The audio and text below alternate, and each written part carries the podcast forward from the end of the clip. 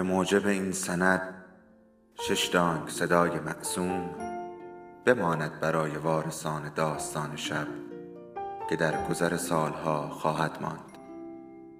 ارادتمند داستان شب.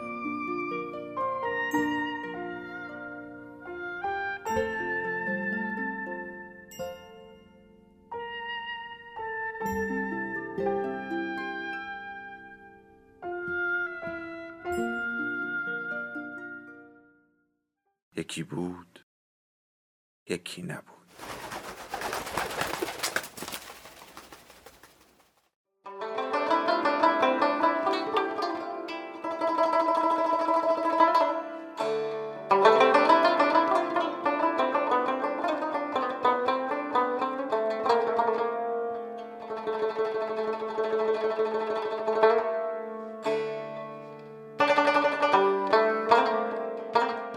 تپانچه قرمز بود و محافظ ماشش سبز. پشت تپانچه چهره پوسخند بر لب خادم بود. خادم مثل تارق یازده ساله بود. یقور و قد بلند و سرتق بود. پدرش در ده مزنگ قصاب بود و معروف بود که خادم گهگاه تکه های دل و روده گوساله را روی رهگذران می اندازد. گاهی که تارق آن بر نبود خادم لیلا را در گوشه کناری از حیات مدرسه گیر میانداخت با نگاه های هیز براندازش می‌کرد و از خودش صدای ناله های کوتاه در میآورد. یک بار به شانهش زد و گفت واقعا خیلی خوشگلی مو زرده می‌خوام زن من بشی. حالا تپانچه را در دست می جنباند. گفت نگران نشو این معلوم نمیشه روی موهات که نه. این کارو نکن وگرنه هرچی دیدی از چشم خودت دیدی یا؟ مثلا چی کار می‌کنی؟ می‌گویی چلاق جونت بیاد سراغم تارق جون نمیای تا من از دست این قلدر خلاص کنی؟ لیلا بنا کرد به پس پس رفتن. اما خادم دیگر ماشه را کشیده بود. فواره های نازک آب گرم روی موهای لیلا و بعد به کف دستش که سعی کرد صورتش را با آن بپوشاند ریخت. حالا بچه های دیگر هم از مخفیگاه خود درآمده بودند و خندان پرت و پلا می گفتند. ناسزایی که لیلا در خیابان شنیده بود یکو به لبش آمد. واقعا معنایش را نمی‌دانست. اصلا نمی توانست تصورش را هم بکند. اما به زبان آوردنش تاثیر شدیدی گذاشت و آنها هم جوابش را با هرزگی دادند. مادر خودت خادم بدون پرخاش گفت حداقل مثل مادر تو دیوونه نیست بابای منم اوا خواهر نیست راستی چرا دستاتو بو نمی کنی؟ پسر بچه های دیگر دم گرفتند دستاتو بو کن دستاتو بو کن لیلا همین کار را کرد. اما پیش از آن فهمیده بود که منظورش از اینکه گفت روی موهات معلوم نمی شود چی بود. از ته دل جیغ کشید. پسر بچه ها با این کار بیشتر قهقهشان بلند شد. لیلا برگشت و زوزه کشان به طرف خانه دوید. از شاه آب کشید و در حمام لگنی را پر کرد و لباسهایش را درآورد. وار به موهایش صابون زد و انگشتهایش را روی جمجمه دواند و از نفرت نالید. با تاسی موهایش را آب کشید و باز صابون زد. چند بار حالت تهوع به او دست داد. قرقر کنان و لرزان آنقدر به لباسهای صابون زده چنگ زد و آنقدر آنها را به گردن و صورتش مالید که پوست تنش قرمز شد. وقتی پیراهن تمیز و شلوار تازه پوشید با خود گفت اگر تاریخ همراهش بود هرگز این اتفاق نمیافتاد. خادم جرأت چنین کاری را نداشت. البته اگر مامان هم همانطور که انتظار می‌رفت سر و کلش پیدا می‌شد به همچنین. گاهی لیلا از خود می‌پرسید چرا مامان اصلا او را به دنیا آورده؟ حالا عقیده داشت اگر کسانی همه عشق و محبتشان را نصار بچه های اول کردند دیگر نباید بچه دار بشوند.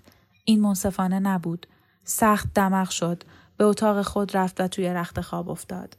حالش که قدری جا آمد به راه رو رفت و در اتاق مامان را زد. لیلا کوچکتر که بود ساعتها پشت این در می نشست. به آن تق تق می زد و نام مامان را مثل وردی جادویی که برای باز شدن دری بخوانند زیر لب زمزمه می کرد. مامان مامان مامان مامان اما مامان هیچ وقت در را باز نمی کرد. حالا هم نکرد. لیلا دستگیره را چرخاند و وارد شد. گاهی مامان سرحال بود. با چشمهای درخشان و شیطنت بار از رخت خواب در می آمد. لب آویخته زیرینش به لبخندی باز می‌شد دوش می گرفت لباس تازه می پوشید و به چشمایش سرمه می مالید میگذاشت لیلا موهای او را شانه کند کاری که لیلا خوشش می آمد و به نرمه گوشش گوشواره می انداخت. با هم برای خرید به مندایی بازار می رفتند. لیلا وادارش می کرد با او مارو پله بازی کند و تکه های از شکلات سیاه را که هر دو دوست داشتند می خوردند. بهترین قسمت روز خوش مامان وقتی بود که بابا به خانه می آمد و او و مامان از صفحه سر بر می داشتند و مامان با دندانهای قهوه‌ای به بابا پوزخند می‌زد. آن وقت نسیمی از خیر و خوبی در اتاق میوزید و لیلا از گوشه چشم به طرزی گذرا عشق و محبت را می‌دید. چیزی که زمانی پدر و مادرش را به هم پیوند می‌داد. زمانی که خانه پرتر و سرشار از جنجال و شادمانی بود.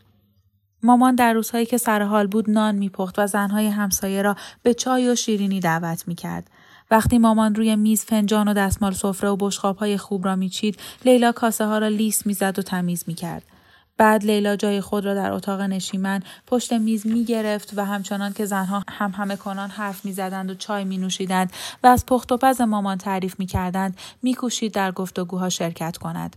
لیلا گرچه چندان حرفی برای گفتن نداشت اما خوشحال می شد بنشیند و به حرفهایشان گوش بدهد. چون در این جمع شدنها از لذت نادری برخوردار می شد. می شنید که مامان با محبت از بابا حرف می زند. ماما می‌گفت چه معلم درجه یکی بود. شاگردها همه دوستش داشتن. نه فقط به علت اینکه برخلاف معلمای دیگه با خطکش کتکشون نمی‌زد. به اون احترام میذاشتن. متوجهید؟ چون براشون احترام قائل بود. معرکه بود. مامان دوست داشت داستان نامزدی خود را با او تعریف کند.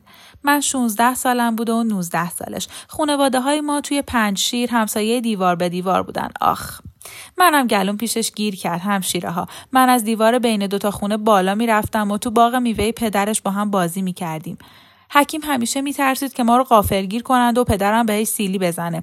مدام می‌گفت بابات به من سیلی می‌زنه. حتی اون وقتا هم خیلی محتاط و جدی بود. بالاخره یه روز بهش گفتم پسرمو تکلیف ما چی میشه؟ می‌خوای پا پیش بذاری یا من باید بیام خواستگاریت؟ درست همین جوری گفتم و باید اونجا می بودید و صورتش رو می‌دیدید وقتی زنها و لیلا میخندیدند مامان کف دستها را به هم می‌زد لیلا که اینجور حرفها را از دهان مامان میشنید پی می‌برد که زمانی مامان همیشه از بابا همینطور حرف می‌زده. زمانی که پدر و مادرش در اتاقهای جداگانه نمیخوابیدند. لیلا آرزو می‌کرد که کاش آن زمان را از دست نمی‌داد. داستان نامزدی مامان ناچار به ترتیب مقدم چینی برای ازدواجهای بعدی می‌کشید. افغانستان که از دست روسها خلاص می‌شد و پسرها به خانه برمیگشتند لابد زن می‌خواستند. بنابراین زنها دخترهای همسایه ای را که مناسب احمد و نور بودند یا نبودند ردیف می‌کردند هر وقت صحبت به برادرها می رسید لیلا حس می کرد خیلی از مرحله پرت است. انگار زنها از فیلم محبوبی بحث می کردند که فقط لیلا آن را ندیده بود. دو سالش بیشتر نبود که احمد و نور از کابل به پنج شیر در شمال رفته بودند تا به نیروهای فرمانده احمد شاه مسعود بپیوندند و به جهاد بروند. لیلا چندان چیزی از آن دو به یاد نداشت. جز برق آویز الله دور گردن احمد و دسته موی سیاه روی یکی از گوشهای نور. همش همین. آزیتا چطوره؟ مامان گفت دختر گیلیم و با عصبانیت ساختگی به صورت خود زد. سیبیل دختر از حکیم کلوفتره. آنایتا هم هست شنیدم در زورخونه شاگرد اول کلاسه. دندانهای دختره رو دیدین عین سنگ گور یه قبرستون پشت اون لباش پنهون کرده. خواهران وحیدی چطورن؟ اون کوتوله ها نه نه نه اه برای پسرای من که نه برای سلطانهای من نه مستحق بهتر از اینان. همینطور که گپ زدنها ادامه داشت فکر لیلا به جاهای دیگر رفت و مثل همیشه به تارق رسید. مامان پرده های زرد را که کشیده بود اتاق در تاریکی بوی راکدی داشت. بوی خواب ملافه های نشسته عرق جوراب های کثیف عطر قرمه شب مانده. لیلا پیش از طی کردن عرض اتاق لحظه ای صبر کرد تا چشمانش به تاریکی عادت کند حتی پس از آن هم پایش به رخت و لباسهایی که روی زمین ریخته بود گیر می کرد. لیلا پرده ها را باز کرد. کنار تخت یک صندلی تاشو کهنه بود. لیلا رویش نشست و به تله پتوی بی جنبشی که مادرش بود نگاه کرد. دیوارهای اتاق مادرش پر از های احمد و نور بود. لیلا به هر سمت رو میگردان دوتا غریبه به او لبخند می‌زدند. در یکی نور در حال سوار شدن به سهچرخهای بود. در دیگری احمد کنار یک ساعت آفتابی که در سن دوازده سالگی همراه بابا ساخته بود سرگرم نماز خواندن بود. در یکی دیگر هر دو برادر پشت به پشت زیر درخت گلابی کهنسال حیات نشسته بودند. لیلا می‌دید که از زیر تخت مامان جعبه کفش احمد بیرون زده است. مامان گهگاه بریده های کهنه و مچاله روزنامه و جزوه هایی را که احمد از گروه های یاقیان یا مراکز فرماندهی سازمان های مقاومت در پاکستان گردآوری کرده بود در می آورد و به لیلا نشان می‌داد. لیلا یادش میآمد که در عکسی مردی را با لباده دراز سفیدی دیده بود که به دست پسر بچه بدون پا آب نبات چوبی می‌داد. زیر عکس نوشته بود بچه ها قربانیان هدفمند مینهای زمینی شوروی هستند. در مقاله هم نوشته شده بود که شوروی ها مواد منفجره را در میان اسباب بازی های رنگارنگ پنهان می کنند. اگر بچه اسباب بازی را بردارد بیدرنگ منفجر می شود و انگشت یا تمام دستش را قطع می کند. در این صورت پدر نمی تواند به جهاد بپیوندد. ناچار است در خانه بماند و از بچه مراقبت کند. در مقاله دیگری در جبه احمد مجاهد جوانی می گفت شوروی ها روی دهش بمب شیمیایی انداختند و پوست تن خیلی ها سوخته و عدهای کور شدند. گفت خواهر و مادرش را دیده که به طرف رودخانه می دویدند و صرف کنند خون بالا می آوردند. مامان تل پتو کمی جنبید. ناله ای از آن به گوش رسید. پاشو مامان ساعت سه شده.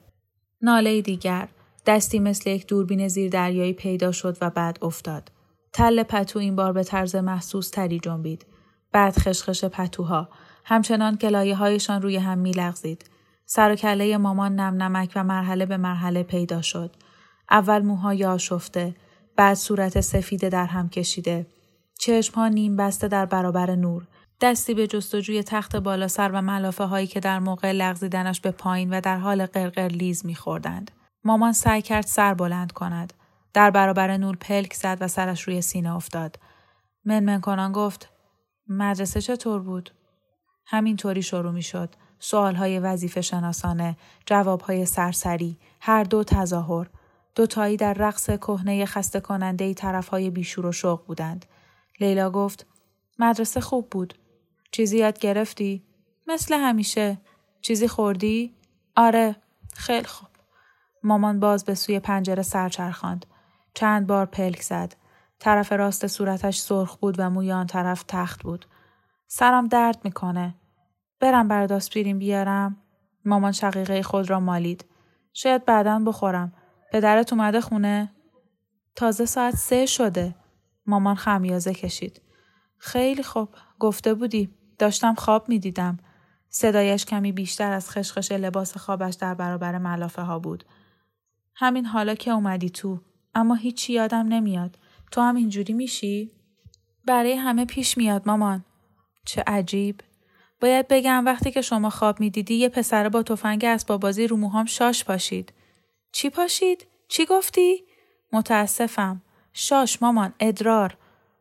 هولناک خدای متاسفم تفلکی فردا صبح اول وقت باش حرف می‌زنم شایدم با مادرش این به نظرم بهتره من که هنوز نگفتم کی بود خب کی بود؟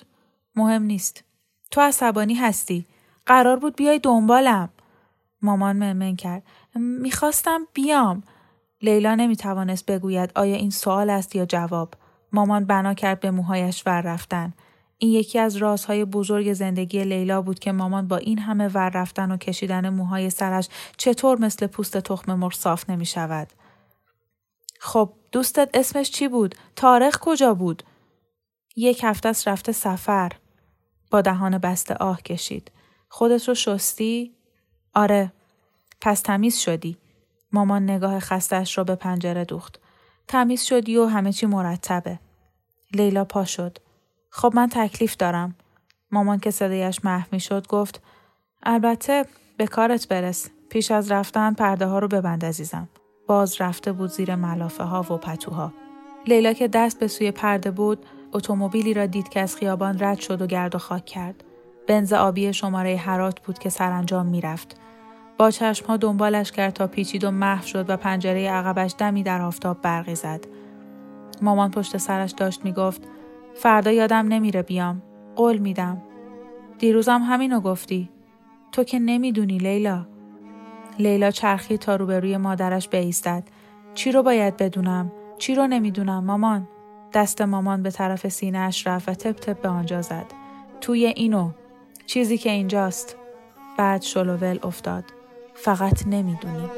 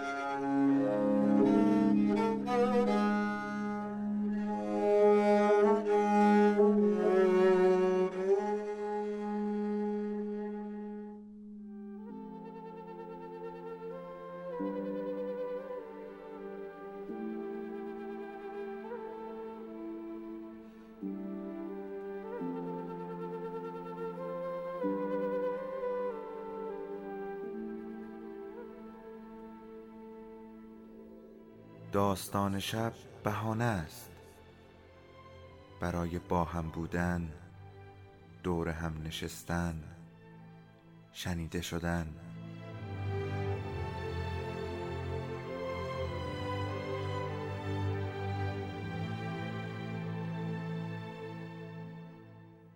صدای افسانه ها رو میشنویم